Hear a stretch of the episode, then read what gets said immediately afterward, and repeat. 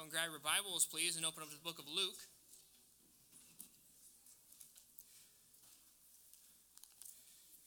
The Spanish will be dismissed at this time.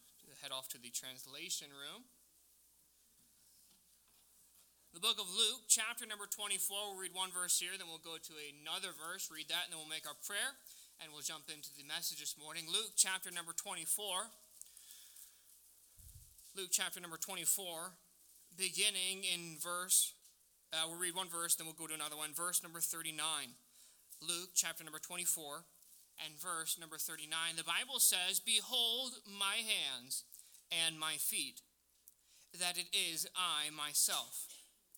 Handle me and see, for a spirit hath not flesh and bones, as ye see me have. Let's go to John chapter number 20. John chapter 20. And read one verse there. John chapter number 20 and verse number 27. John chapter 20, and we'll read verse number 27 in John chapter number 20. The Bible says, Then saith he to Thomas, Reach hither thy finger, and behold my hands, and reach hither thy hand, and thrust it into my side, and be not faithless, but believing. Let's pray. Dear Father, I pray that you'll use me this morning, Father. I pray that you'll speak through the message that you've laid on my heart, Father. I pray that you'll help us to learn and grow, help us to make decisions about our lives to help us to be more like you. In Jesus' name, amen. Thank you. May be seated.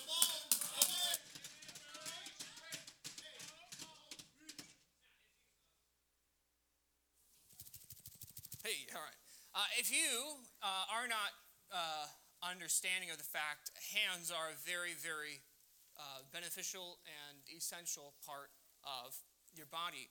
Yes, people can uh, survive without hands. It's not like you're going to die if you do not have hands, but your, your quality of life and your ability to do things is very hindered uh, by not having your hands. There are many things you do with your hands obviously, touching, grasping, holding, manipulating, caressing, and so many more things. They are a very vital part of who we are and how we even see ourselves by our ability to function.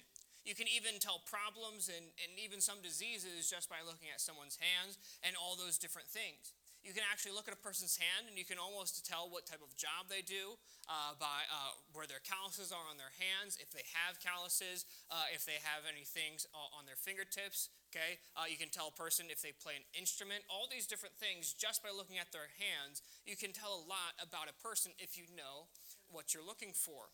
Uh, you can even tell if they play sports or what type of sport they play just by looking at the palms of their hands, looking at their hands to see who you are and what you like to do. If you know what you're looking for, you know what to see. And your hands can tell a lot about you. In two places, Jesus Christ said, Look at my hands. He said, Behold my hands. Now, both of them are after the resurrection. Jesus Christ, he went before the tribunal, he went before the court, he went before the high priest, he stood there for days, and the Bible says he answered, he opened not his mouth. And he went through all that. He went through the scourging, he went through the beatings, he went through all that horrific torture. And after that, he was crucified, had the nails driven through his hands, the nails driven through his feet, and he was crucified and hung on a cross for hours until he died. And then the Bible says that he was thrust through in his side with a spear. Because what they would do for the Romans is it took a long time for someone to die, so when they were crucified, so what they would do after a long time, after all the fun and games was over, uh, they would have a soldier come with a spear and they would break their knees. They'd break their kneecaps so they could no longer push up. Because in order to breathe on a cross, because of the way your collarbone is and the way that you would hang, it would cut off your airflow. So you'd have to push up on your feet. that were nailed to the cross in order to breathe. So they would break your knees, so that would be very, very painful, if not even possible at all. So they would usually do that. But they came to Jesus and they were about to break his knees and they noticed, I don't think he's alive. So they thrust him through with a spear in his side. So that's why when he's talking to Thomas, he says, Go ahead. Put your hands, put your fingers through the holes in my hand. Take your hand, put it in my side. And when he talked to the other disciples before in uh, Luke chapter number 24, he was telling them, Handle me, touch me, feel me. saying, if I'm a spirit, if I'm a ghost, you, you can't touch me, you can't feel me. He's trying to let them know I'm real. That's what he's saying. He's saying, Look at me. I am real. I'm not a figment of your imagination. I'm not a hologram. I'm not a ghost. I'm not a spirit. I am real. I am the real Jesus Christ that you just saw not, th- not four days ago, not five days ago, that I was just with you not two weeks ago. I'm the same one. I died on the cross for your sins and I have risen again. Look at my hands. I'm the one. You saw me hanging on the cross. You saw them put the nails in my hands. You saw them put the nails in my feet. Look at me. I am that one. I am the Christ.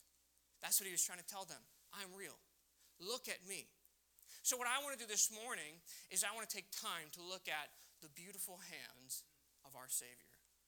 And if you think, oh, they're not beautiful, I, I question some things about you. If you cannot think about your Savior's hands and say, man, those are beautiful hands, then there is something wrong inside of your heart. Either A, you're not saved, or B, you've become, your calluses that should be on your hands have moved to your heart. Because the hands of your Savior are beautiful hands. Are they pierced through with nails? Yes. Are they probably bloodied at the time of the cross? Yes.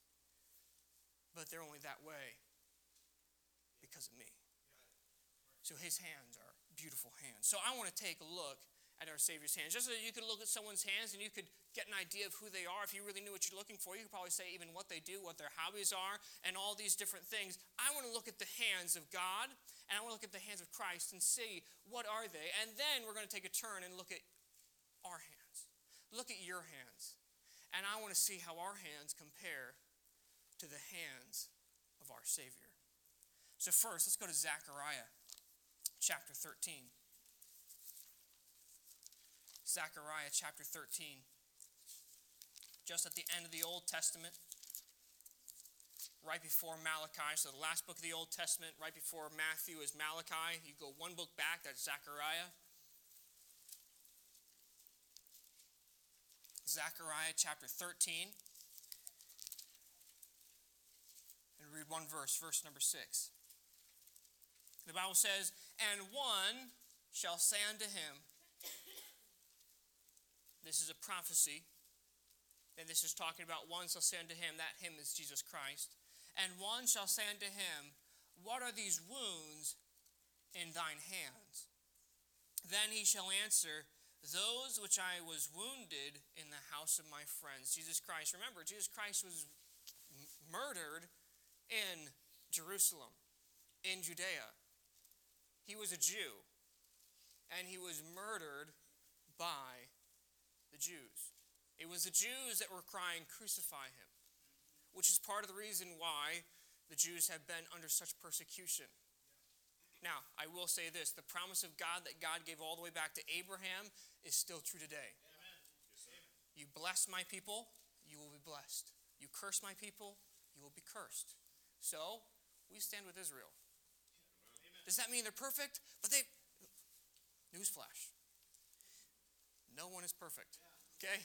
So if you're only looking for someone to follow and go after that's perfect, tell me when you find them. Okay? It's not going to happen. Side note. Okay, back to the deal. Jesus Christ, his hands are the crucified hands, the wounded hands. His hands are still fresh with the wounds from the cross. His hands still are wounded. His feet still have the hole of the nail. His side still is open from the spear. Jesus Christ, his hands, let's look at his hands. His hands are crucified. Jesus Christ is the crucified one. He is the Messiah. He is the Savior. He is the one that came to this earth that lived the perfect life, the sinless life, in a way that we can't even comprehend. We can't truly understand what it means to be sinless because that is our nature.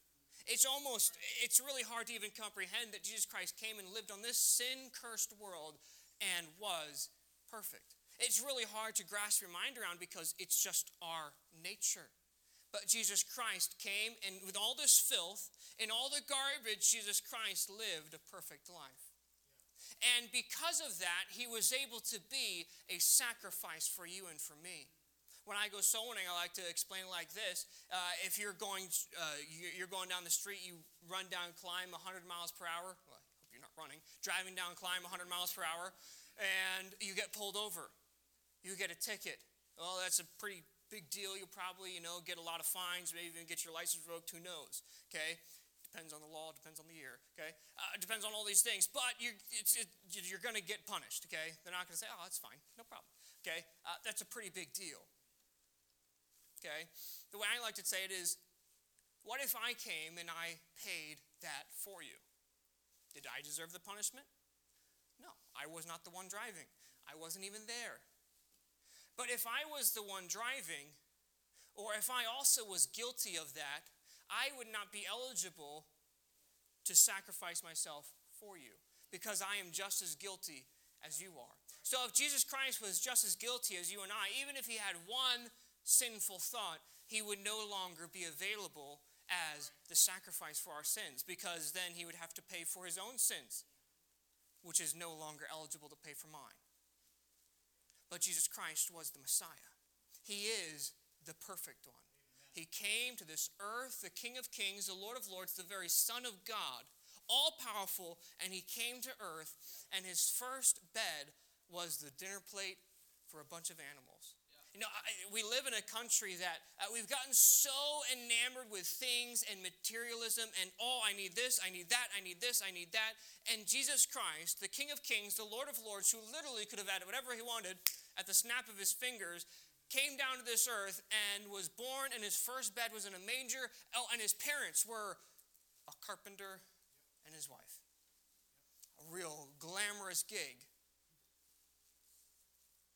That's who Jesus Christ was. He lived his life honoring the Lord, even as a 12 year old. Bible, remember the story? Mary and Joseph left him in Jerusalem, which, you know, you know, we've all left children somewhere, okay? Uh, I've been left, I was left at church many times by my parents. I'm scarred. No, okay.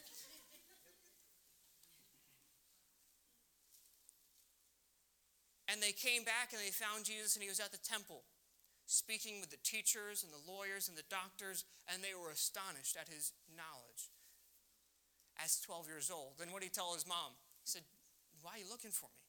You know I must be about my father's business, meaning God's business. From a 12 year old boy, he knew who he was, what he was here for, and what he was doing. And he lived his life in accordance with that. He lived his life so he could pay for our sins, so his hands could bear the sins of this world. So he could take on the punishment for all of us. So he could take on the wrath of God for our sins, for our wickedness. He has the crucified hands, the hands that bear the wounds because of my sin, because of your sin. Romans chapter 10. What else do we see when we look at our Savior's hands?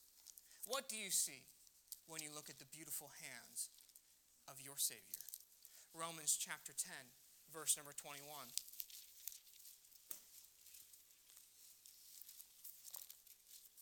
Romans chapter 10, verse number 21, the Bible says, But to Israel he saith, All day long I have stretched forth my hands unto a disobedient and gain-saying people. Let's go to Isaiah 65. We're looking at the hands of our Savior and the hands of our God.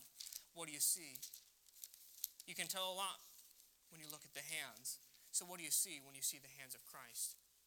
Isaiah 65, verse number 2, the Bible says, I have spread out my hands all the day unto a rebellious people, which walketh in a way that was not good, after their own thoughts. See, the second thing we see when we look at our Savior's hands as they are welcoming hands. In both in both situations, he's saying, Look, I'm stretching forth my hand to a rebellious people. I'm stretching forth my hand to a people that want nothing to do with me. See, it's one thing to offer help to someone that's, that's wanting help. It's another thing to offer help to someone that keeps on smacking your hand out of the way and saying, I'm still here. I'll still stretch out my hand. See, that's the hand of our Savior. The hands of our Savior are welcoming hands. Jesus Christ said in John chapter number 6, verses 35 through 40, he says, And Jesus saith unto them, I am the bread of life. He that cometh to me shall never hunger, and he that believeth on me shall never thirst. But I said unto you, that ye also have seen me and believe not. All that the Father giveth me shall come to me, and him that cometh to me I will in no wise cast out.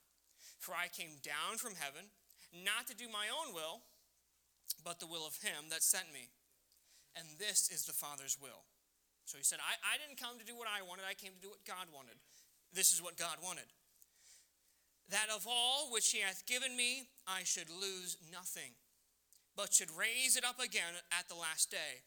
And this is the will of him that sent me, that everyone which seeth the Son and believeth on him may have everlasting life, and I will raise him up at the last day. Jesus Christ is saying, My job is to be a beacon of light. My job is to be the hand that's outstretched, saying, I'm always ready when you are willing to grasp. Jesus Christ always has the outreached hand. I think of Jesus, I think of Peter when he's walking on the water towards Jesus Christ and he sees the winds boisterous, he sees the waves around him, and immediately he begins to sink. And the Bible says, and immediately Jesus Christ grabbed his hand. Immediately, Jesus Christ was there and had his hand outstretched to save Peter. Because he immediately began to sing, and the Bible specifically says, immediately, Christ was there. Immediately, the hands of our Savior is there to welcome you from your impending doom, from your impending death. Luke 14 23 says, And the Lord said unto the servant, Go unto the highways and hedges and compel them to come in that my house may be filled. See, Jesus Christ's hands are welcoming to all. In fact, he's, he, he specifically calls out in this parable, he says, Go into the highways and hedges and compel them to come in. He says, God says, I don't care who it is. I don't care if it's the dregs of the society that we quote unquote call. I don't care if it's those that live in the worst parts of town. Go and compel them to come in that my house may be full. See, God's hand is always outstretched and welcoming, saying, I want you to come. I want you to come to me. These are the hands of our Savior. They're welcoming hands. He says, Come unto me all ye that are labor and heavy laden, and I will give you rest. Life is not what you thought it would be. Come unto me. I'll help you. My hand is outstretched. He said specifically, My hand is outstretched to the rebellious people. Those that know what they ought to do and they're not doing it. And God says, I'm still waiting for you. My hand is still outstretched. Another place in Isaiah, he said, My hand is not shortened that I cannot save. My hand is always outstretched. I'm always ready. It's always there. I'm just waiting on you. We see the crucified hands of our Savior.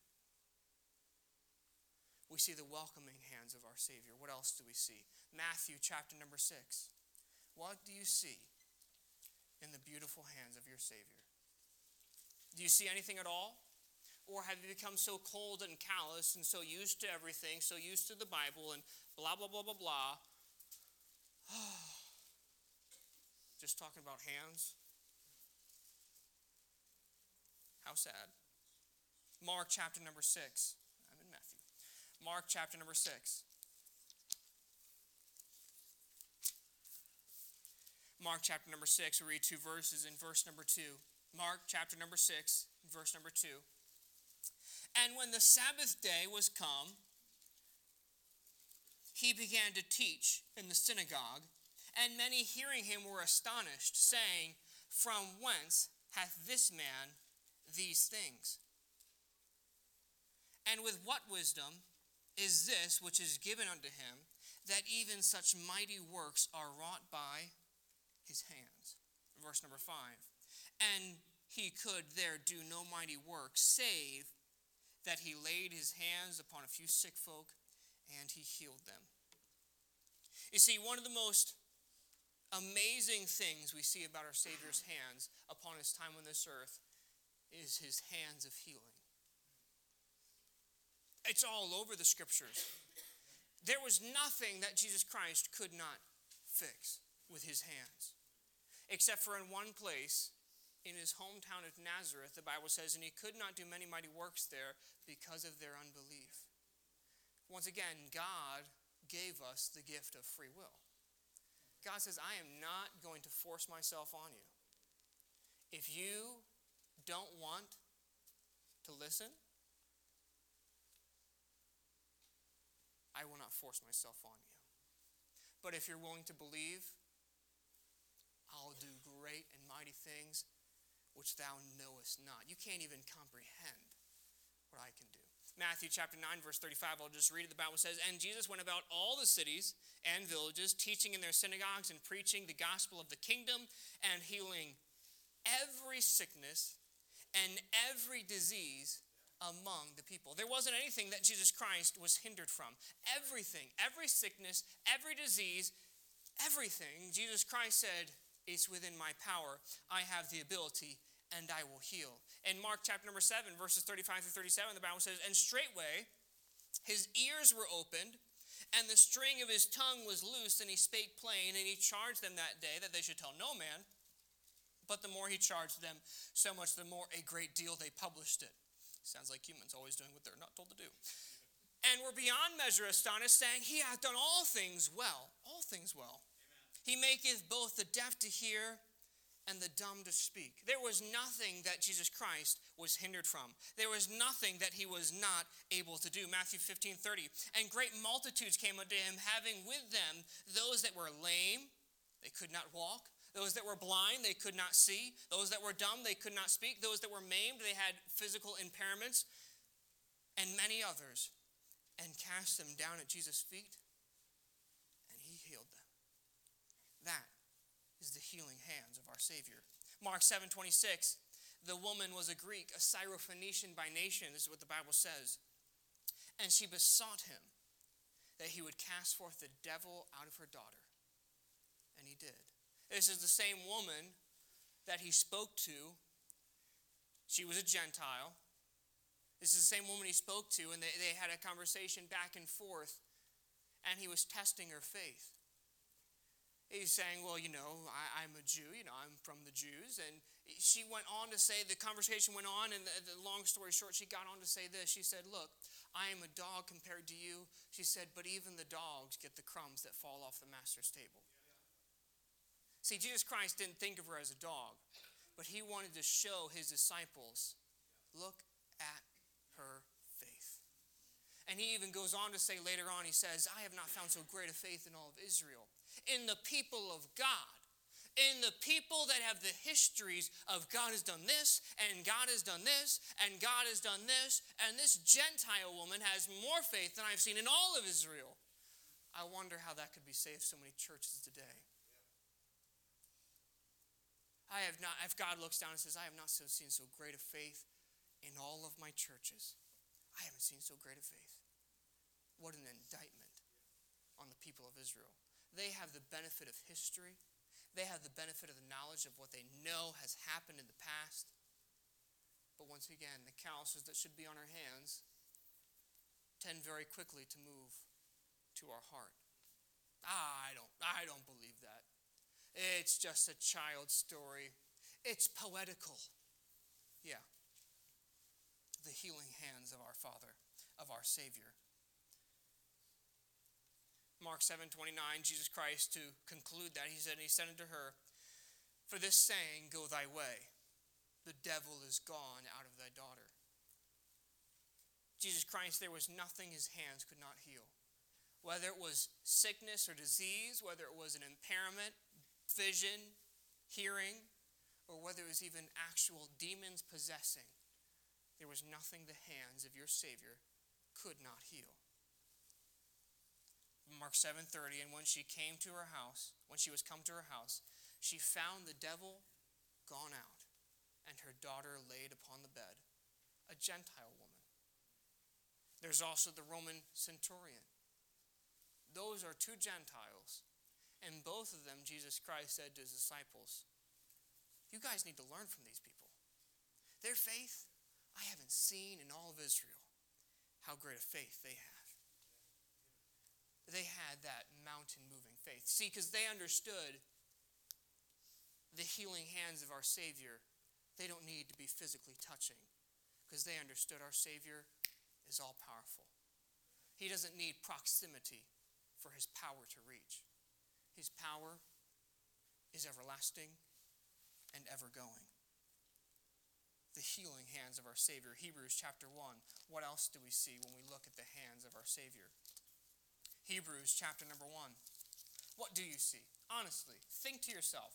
When you think about your Savior's hands, the one that died for you, that laid his life, took your sin upon him, so you could spend eternity with your Father, God, in heaven, so you could spend eternity with him, what do you think of when you think of his hands?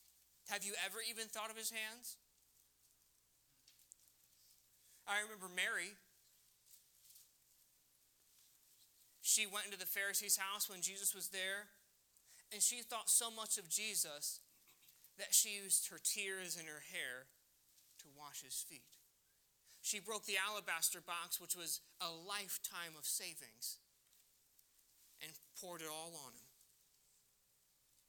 See, she thought, so much of Jesus that the very lowest part of the body, the feet. One of the most disgusting parts of the body. Carries us around. It's always dirty, doesn't smell good, usually doesn't look nice least if you're a guy, okay? Hopefully your feet don't look nice, gentlemen, because if so, there are questions. but she said, Jesus is so high, he is so holy, that the best my body has to offer, my head, and the glory of the body is the head. This is where everything happens. This is just a rag to wipe his feet. And we don't even have time to think of his hands, what he saved us with, what he holds out to us. Hebrews chapter 1, verse number 10. And thou, Lord, in the beginning hast laid the foundation of the earth and the heavens are the works of thine hands. See, God has those creating hands. See, God is all powerful. In the beginning, God created the heaven and the earth. Everything that we have, everything that there is, is because of God. Because God made them. Because God put them to be that way. You see, we have the all powerful hands. His hands are the hands of creation. You see, we like to say, oh, I created something not really. Creation, in its truest sense, means there was nothing, now there's something. We don't have that ability. We have the ability to mimic creation, but we don't have the ability to actually have true creation. See, true creation is let there be. There is. That's God's power, the all powerful hands of creation. And think of this don't ever get over this. God used his voice to create all of creation, except for one. One part of creation, God said, I want to use my hands. The Bible says that God, using the clay of the earth, formed Adam. See, everything else in creation, God said, I can just use my voice. But this, mankind, this is the pinnacle of my creation. Understand, God, the God of gods, the King of kings, the Lord of lords, the ruler of the universe said, I want to form you with my own hands. Oh, God could have easily said, Let there be man. Poof. It would be just as perfect. But God said, I want to make this special. He formed Adam out of the clay of the earth. He breathed into his nostrils the breath of life, and man became a living soul. The care and detail God has given mankind, the creating hands. How often have you thought of that? That you are truly creation that was formed by the hands of God Himself, the mighty sculptor. Hebrews chapter 8. What else do you see when you see the hands of your Father, the hands of your Savior? Hebrews chapter 8 and verse number 9. What do you see in his hands? Not according, uh, Hebrews chapter 8, verse number 9, not according to the covenant that I made with their fathers in the day when I took them by the, uh, by the hand to lead them out of the land of Egypt, because they continued not in my covenant, and I regarded them not, saith the Lord. What did God say? He says, I took them by the hand. I took my hand and I took their hand, and I led them through the way that they should go. Psalm 78. Another way God says it. Psalms chapter 78. Well, Psalm 78. The book of Psalms, number 78. Psalm 78.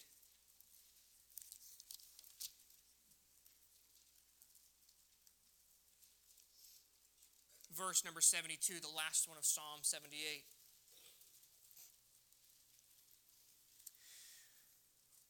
Speaking of God, so he, meaning God, fed them according to the integrity of his heart and guided them by the skillfulness of his hands. The next thing we see when we look at the hands of our God, the hands of our Savior, we see the guiding hands. Not only was he crucified for us, not only does he care for us, not only did he form us, not only does he take care of us, he guides us along. Just like a father with a young child grabs him by the hand and says, Let's go. I've got you. I will hold you in my hand as we go along. One of the safest places a child can be, one of the most safest feelings a child can have, is when they hold their father's hand. The small, fragile hand in the hand of a grown adult man that's seen life, has become hard and callous by the things they've done, what more safety could a child have than holding their father's hand? And God says, I guide using my hands. God isn't a drill instructor that yells, Hey, go over here, do this. No, He says, I guide by the skillfulness of my hand. Let's go this way. Follow along with me. Why don't you walk along beside me? John 10 11 says, I am the good shepherd. The good shepherd giveth his life for his sheep. See, Jesus is our guide and our caretaker. Psalms 37 23 says, The steps of the good man are ordered by the Lord, and he delighteth in his way. See, the steps of a good man, a man that tries to honor and please God, God says, Let's go here next. Let's go here next. They're ordered by the Lord. God says, Follow along, I'll lead you step by step. Proverbs 16 9, a man's heart deviseth his way, but the Lord directeth his steps. Proverbs 3 6, 3 6, in all thy ways acknowledge him, and he shall direct thy paths. God is saying, You stay with me, my hands will guide you along. Even if it's step by step, even if it's the very second before you take your step down, I'll guide you along. My hand will guide you. He is the ultimate guide. He desires to illuminate your way and to be your guide. The beautiful hands of our Lord.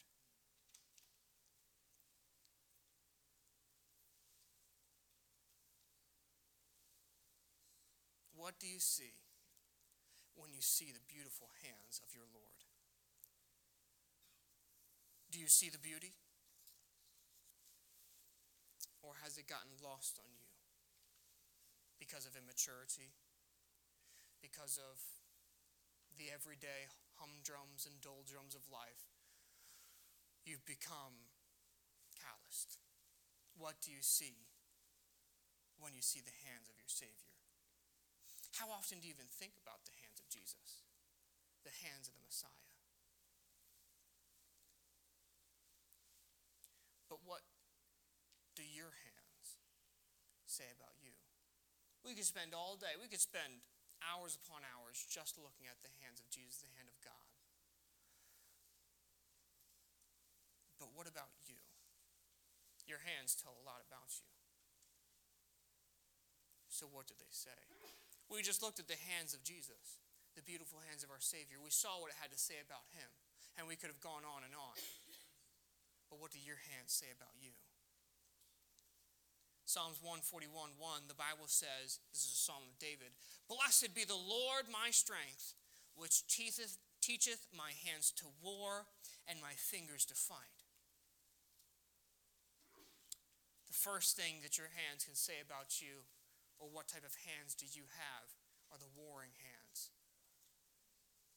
Warring hands in this fact of spiritual warfare. Your hands are constantly in battle for the souls of lost men. So, this is what the Bible says the Lord teacheth my hands to war. So, this isn't a wicked fleshly type of war, this is that spiritual warfare. That spiritual warfare that I am constantly in battle for the souls of men that those warring hands that say, I will do what it takes to make sure that I do everything I can to see lost souls saved, that we're going to hell, but I'm going to do everything I can in my power with God's help to use my hands to save those. Jesus Christ himself said, I am come to seek and to save that which was lost. He said in a different way. He said, Those that are healthy need not a physician, but those that are sick. Jesus Christ knew who he was here for, and we ought to as well. That our hands ought to be used in the spiritual warfare for others. Are your hands active in the search for lost souls? Or you could take it or leave it. If I think about it, if I feel like it, I, I, I might get involved. No, God says your hands should be constantly in the spiritual warfare, searching for the lost souls, because in any way we should be as Jesus Christ. Jesus Christ says, I am come to seek and to save that which is lost. Well, that is our job. We are, or we like to call ourselves Christians. We bear the name of the Christ. So therefore, we should bear the mission of the Christ. And his Christ, his mission was to seek and to save that which is lost. So my hands ought to be always on, as it used to be said many years ago, soul patrol. I'm always looking for the lost soul. I'm always ready to find the lost soul. And along that same uh, vein, how is the spiritual warfare going? How is your hands in the battle of spiritual warfare? You see, the more you do something, the better you get at it. So your inability is a testament to what you have done. Your inability of the spiritual warfare is a sign of your lack of experience in the spiritual warfare. So have the Lord blessed your hands with strength and taught your hands to war and your fingers to fight in the spiritual warfare? Or have you not allowed him because you will not? What do your hands say about you? Proverbs 6:10. What else does your hands say about you? How do your hands line up to the beautiful hands of the Savior? Proverbs 6, verse 10 Yet a little sleep, a little slumber, a little folding of the hands asleep. Do you have the folded hands of laziness? Are your hands the hands of the idle, never in action, folded in a state of sleep or relaxation? You fold your hands, you fold your arms when you're relaxed, when everything's good, when you want to take a load off. You don't see a man hard at work, or anyone hard at work, okay, uh, with their hands folded, arms crossed.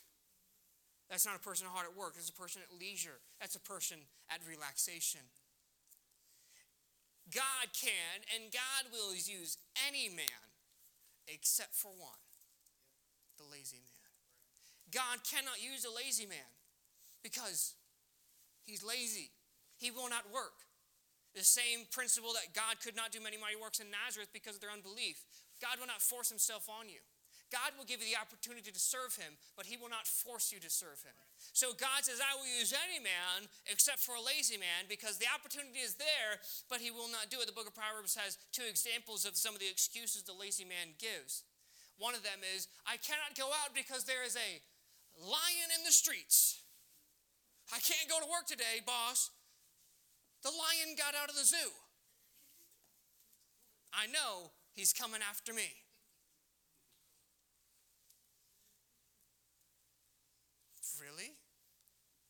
That's the best you could come up with. A lion's in the street. Or the other one was the, the, the sloth will not plow by reason of the cold. You see, you plow in the springtime, early in the morning. During the spring, early in the morning, just like in the fall, early in the morning, it's still a little chilly. It's not totally warm yet. So the slothful man says, mm, It's so nice and cold. I'm going to stay in my nice warm covers. When it gets a little warmer, I'll go out and do it. You see, but when you wait till it gets a little warmer to go out and do it, then everything's going to be too late. Your produce will not be produced by the time it's supposed to be done. The lazy hands, the folded hands of laziness. God will use and can use any man except for a lazy man. Another way of saying it, laziness is the scourge of the ministry. You want to halt a ministry in its tracks? Fill it with lazy people. Nothing will ever get done because nothing will ever get done. Do you have the folded hands of laziness? Folded hands of laziness. Should that be named of a Christian? Someone that goes to church? Someone that bears the name of Christ? I've got those folded hands of laziness. Such a shame. What else do your hands say about you? Isaiah 35, 3 and 4, the Bible says, Strengthen ye the weak hands and confirm the feeble knees. Say to them that are of fearful heart, Be strong, fear not. Behold, your God will come with vengeance, even with a God, even God with a recompense. He will come and save you. Strengthen ye the weak hands. Do you have the weak hands of fearfulness? Another place in Isaiah it talks about, or I believe it was Jeremiah, it talks about having a fear of man's faces. It could be a fearful thing to talk to men. Because literally, you never know what they're going to do. You never know. I mean, you, you go to talk to somebody to give them a tract to ask them if, they, if they're saved or not. It's going to be the scariest person in the world. You think, you know, they're going to chew me up and spit me out, okay? And they're like, thanks, I needed that. And then you go to someone that seems like a nice, you know, gentle person, you know, you barely escape with your life. you never know what people are going to do. It's an easy thing to fear men and to have weak hands. When fearfulness comes, you become feeble, feeble need and weak hands. Your hands become weak. Your knees begin to shake because of your fearfulness. Do you lack the strength that the Lord has in store because of your fear of men? Do you lack the boldness that God has in store for you and for all of his children? God promises his power. God promises his ability. So where is it?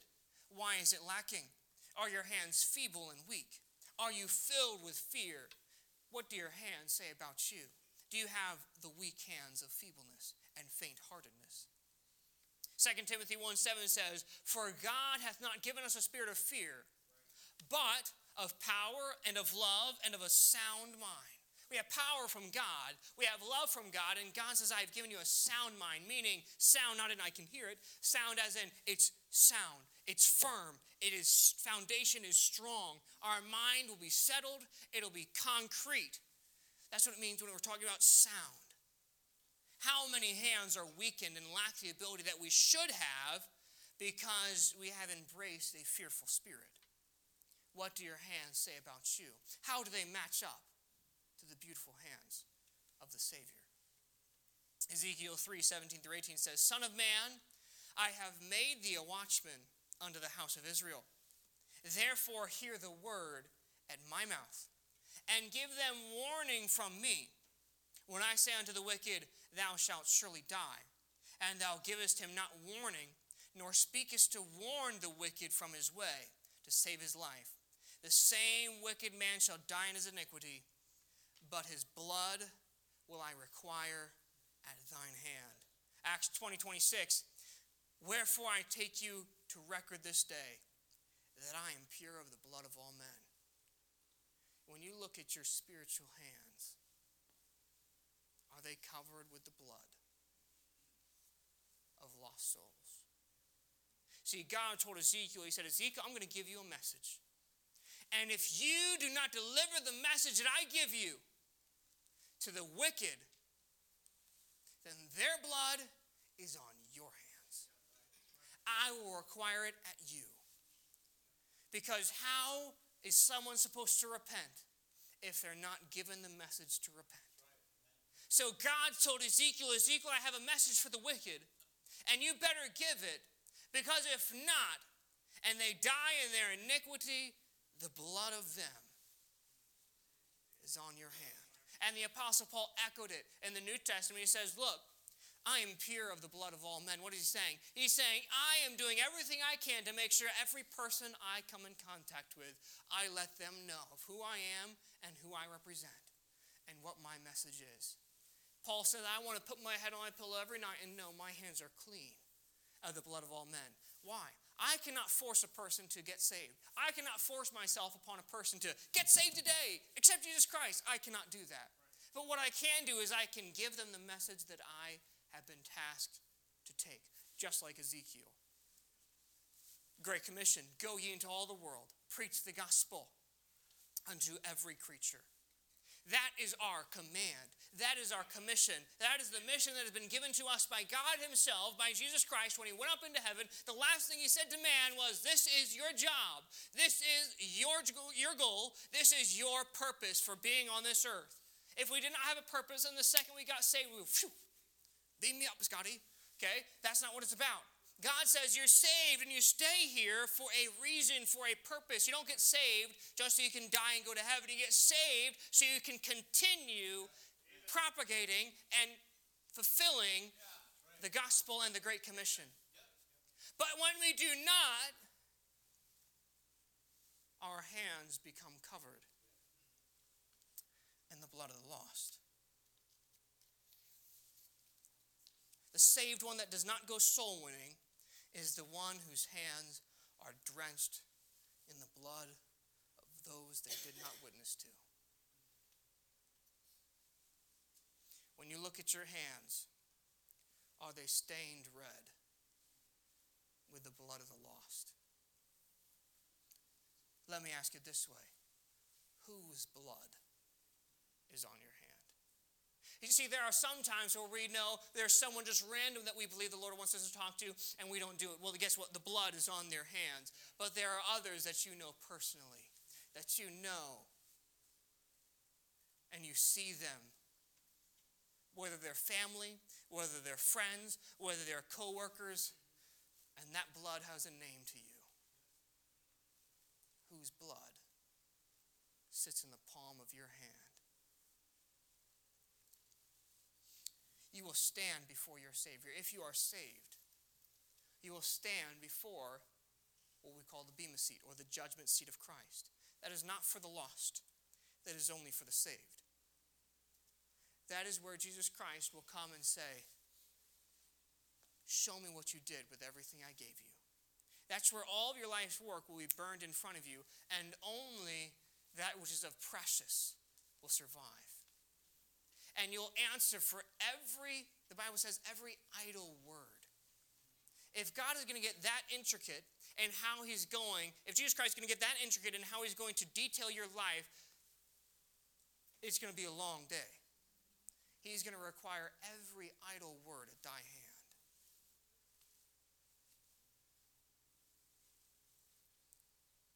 And he's going to ask, whose blood is on your I had you at that place for a reason. I allowed you to get this illness or to have this thing so you could be in the hospital. So the person you were next to in that room had a chance to hear about me. And you washed your hands of it. Whose blood? What story are your hands telling? Are they screaming out? The blood of those that we all know we've left behind. Do you see the blood of those that are lost? Does it drip from your hands? What story do your hands tell? do they compare to the hands of your Savior, the crucified one? 1 Thessalonians 4:11. And that ye study to be quiet and to do your own business and to work with your own hands as we commanded you. The next thing we see, what type of hands do you have? Working hands.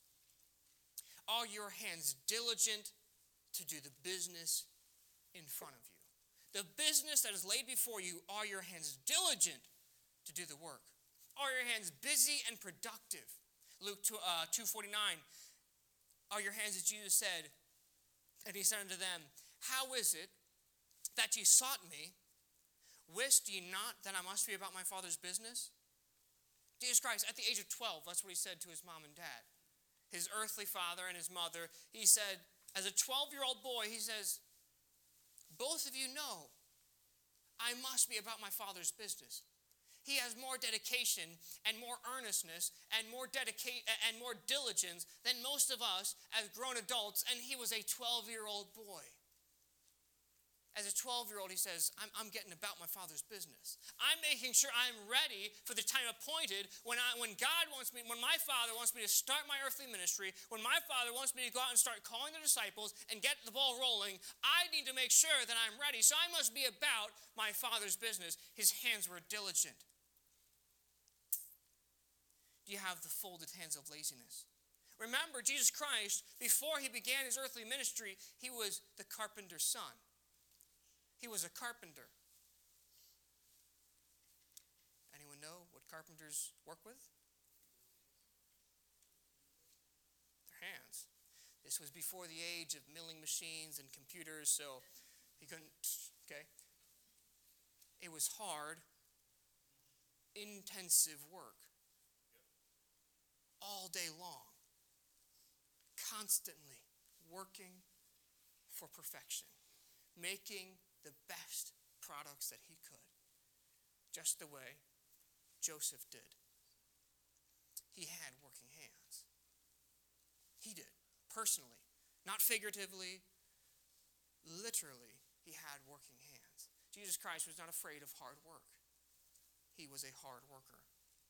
Ecclesiastes 9:10 Whatsoever thy hand findeth to do, do it with thy might. Colossians 3:23. And whatsoever you do, do it heartily as to the Lord and not unto men.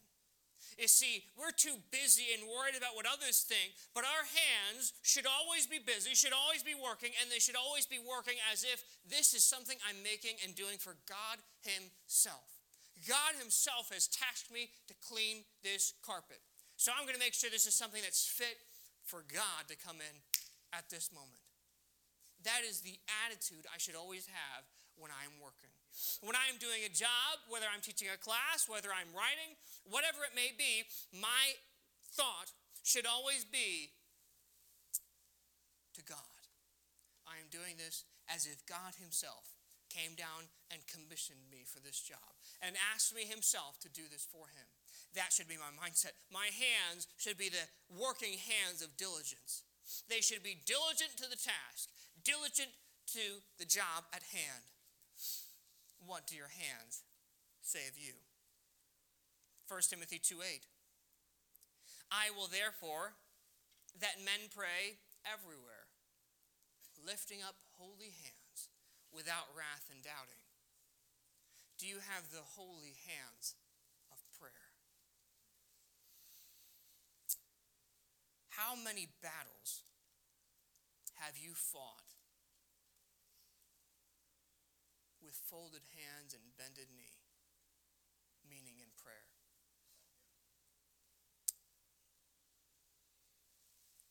Jesus Christ understood this very well. Luke 6:12. And it came to pass in those days, this is talking about Jesus Christ, that he went out into a mountain to pray and continued all night in prayer to God.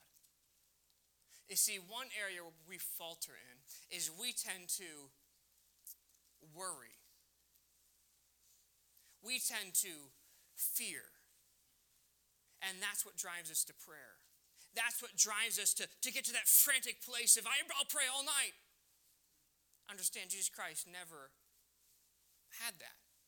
Jesus Christ never worried. He knew, he was confident in his Father, but Jesus Christ said, You know what? Sometimes I need to sacrifice because I need to, I need to get close with my Father again. See, Jesus Christ never worried what God was going to do or how God was going to take care of it. He knew, he was confident. But even him, even he continued all night in prayer to God. Because every once in a while he said, You know what? I just need to spend some time, just me and the Father. I don't need sleep tonight. I need time with my Father. I need to have some one on one time. Mark 6 46. And when he had sent them away, he departed into a mountain to pray. Matthew 14, 23. And when he had sent the multitudes away, he went up into a mountain apart to pray. And when the evening was come, he was there alone. Time and time again, Jesus Christ is showing the example the holy hands of prayer. I need to go off by myself and pray. Where are the holy hands of prayer? what has happened to Christianity. Oh, what was once a bulwark of godliness and prayers that were filled with power, where have they gone? James 5:16 says confess your faults one to another and pray for one another that ye may be healed. And then it goes on to say the effectual fervent prayer of a righteous man availeth much. God says you want to know the Secret sauce, here it is. Confess your faults one to another, pray for one another, that you may be healed. And then what am I looking for? The effectual, fervent prayer of who? A righteous man. I, pray and I pray hard. Okay. Effectual, fervent prayer of a righteous man. God says, I am moved when someone that is doing right and doing everything he can. Oh, and the Bible says the just man falls seven times, yet riseth up again. So God doesn't say, Oh, you've fallen, I'm not answering your prayer today. No, in fact, God says, uh, the Bible says specifically in Psalms, He said, If I regard iniquity in my heart, the Lord will not hear me. So God says, when I cut off prayer is when you've gotten to the place that it's no longer a fall, it's a regarding. I haven't stumbled I've sat down and made camp. See, it's one thing to trip and fall and to get back up. It's another thing to trip and fall and say, ooh, oh, this is nice and comfortable. I'm just going to stay down here. When you get to that place, God says, okay, no more. Until we get this right, I will not hear.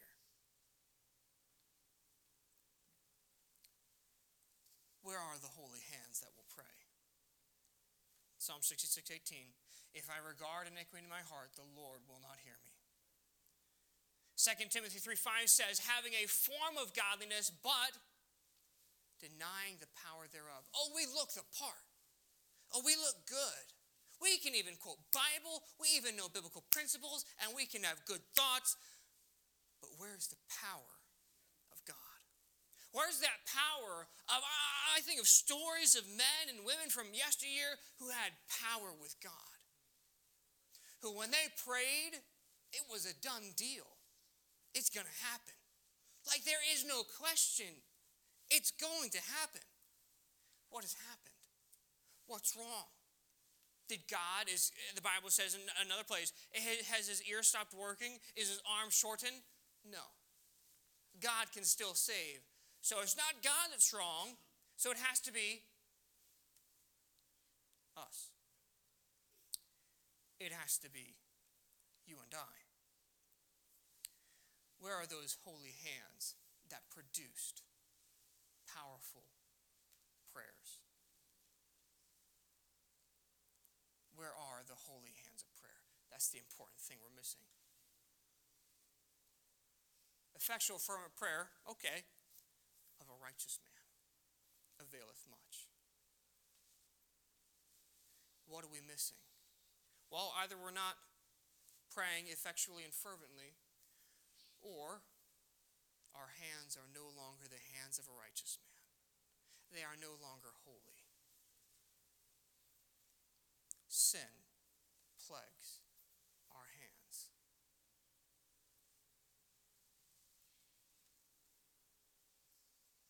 Hebrews 12 12 says, Wherefore lift up the hands which hang down and the feeble knees. Do you have the hanging hands of faint heartedness? We looked at the weak hands of fearfulness. Faint heartedness means cowardice, timorousness or timidness, want of courage.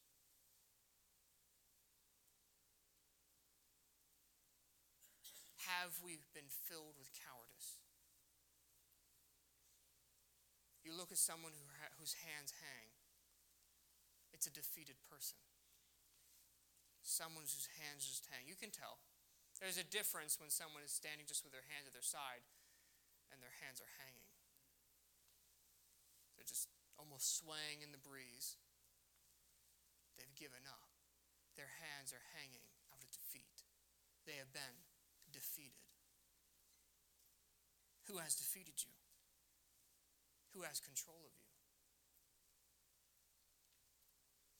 Nehemiah 6 9 says, For they all made us afraid, saying, Their hands shall be weakened from the work, that it be not done. Now, therefore, O God, strengthen my hands.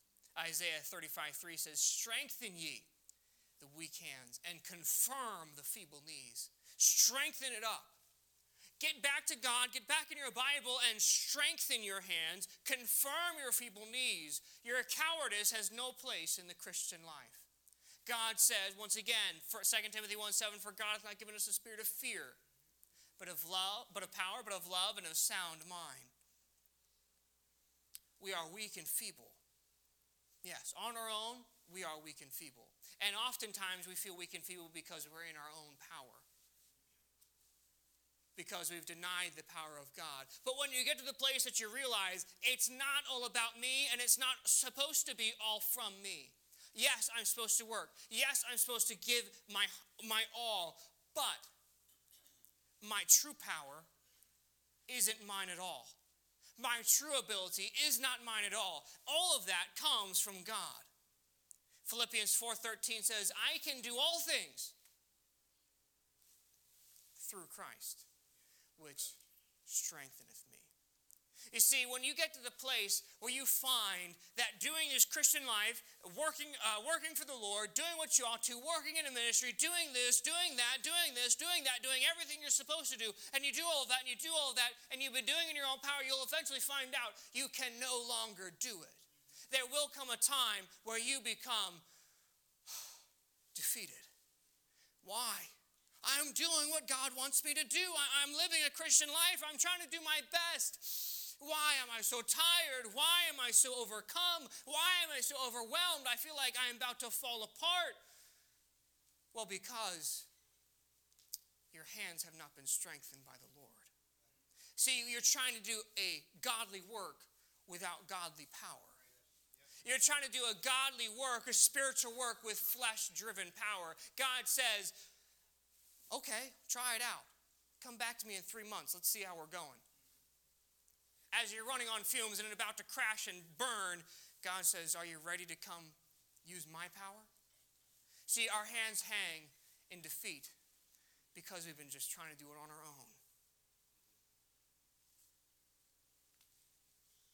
What do your hands say about you? Deuteronomy 24 19 when thou cuttest down thine harvest in thy field, and hast forgot a sheaf in the field, thou shalt not go again to fetch it. It shall be for the stranger, for the fatherless, and for the widow, that the Lord thy God may bless thee in all the works of thine hands. Do you have the blessed hands? Can you imagine? That's a powerful statement. That the Lord thy God may bless thee in all the works of thy hands. You literally have the Midas touch. Everything I touch is blessed. I think of Joseph. Joseph had that. Joseph was right with the Lord, and Joseph had this in his life. whether it was working for his father, his father's everything was going well. The fields, the cattle, everything was going good. He was thrown into slavery, shipped off to Egypt. Potiphar bought him. He's in Potiphar's house. Joseph is there. Joseph is working. Guess what? Everything in Potiphar's house is going up and it's going great. He gets thrown in prison because he was lied about. Guess what happens in the prison? Things start going well in the prison. He's such a trusted men- member in the prison as a prisoner that the warden, the head jailer, says, Hey, you're second in command. And then God uses him in Egypt, and Egypt becomes the most powerful nation in the world. See, Joseph had those blessed hands that everything he touched, God says, I'll bless it just because you touched it. Can you say that about you? Does your job have more blessing because you work there?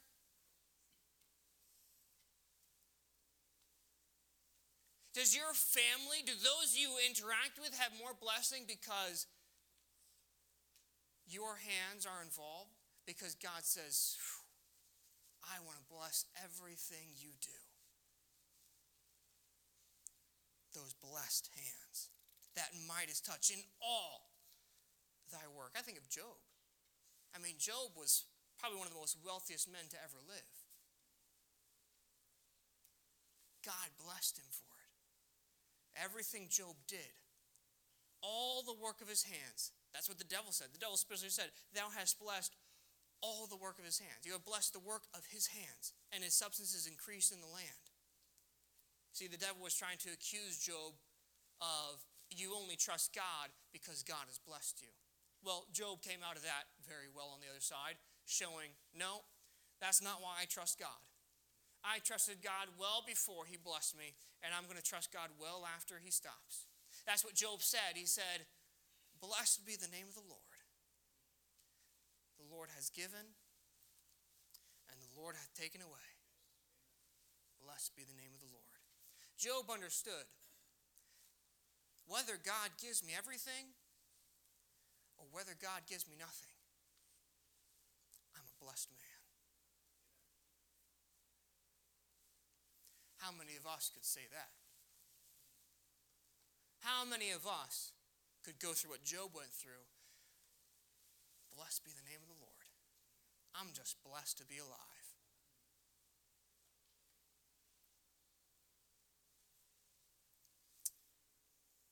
do you have the blessed hands? Joshua 1 8 says, This book of the law shall not depart out of thy mouth, but thou shalt meditate therein day and night, that thou mayest observe to do according to all that is written therein.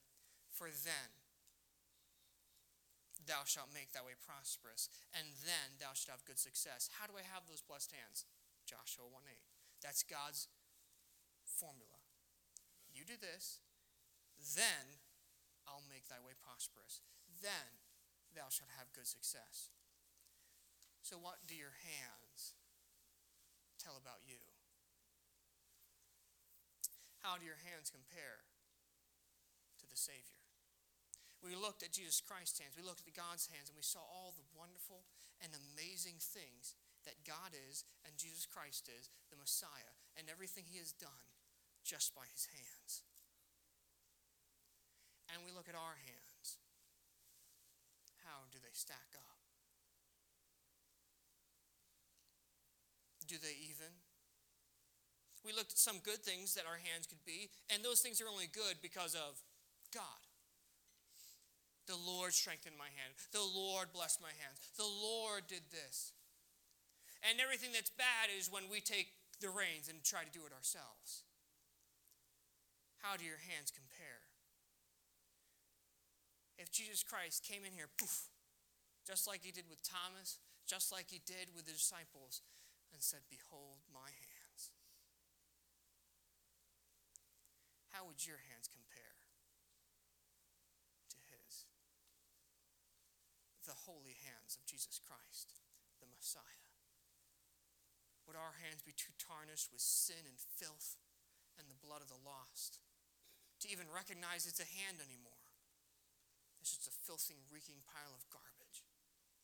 What does your hand say about you? Is there even a comparison to make? Jesus said, Behold. That's what he said. Look at my hands. It's me. Put your finger in the hole that the stake drove through.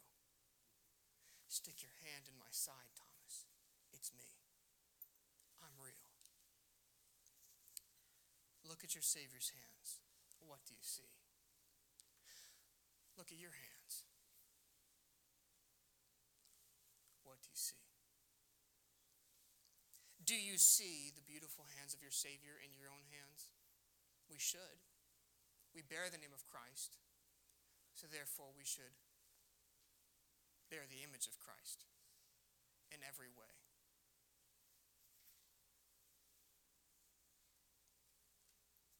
The beautiful hands. There's a song by Ron Hamilton called Beautiful Hands. Beautiful hands that broke the bread, cared for the sick, and raised the dead. Hands full of feeling, comfort, and healing. The beautiful hands of Jesus. Beautiful hands pleading for me. Understand, Jesus Christ did everything he did and he doesn't just sit in heaven, high and mighty, looking down his nose at us. We already looked at it. He has the welcoming hands.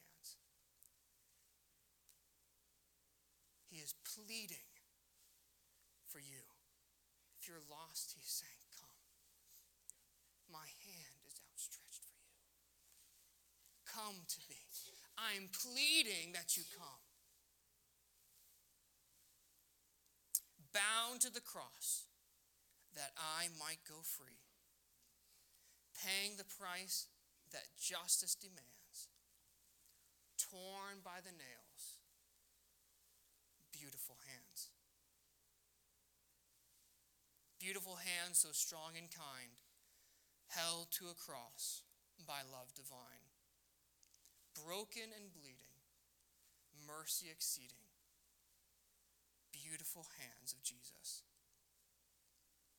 beautiful hands stretched out to you, ready to cleanse and make life anew. God says, I want to take your filthy, broken life and I want to make it beautiful again. I want to make it something that you can't even imagine.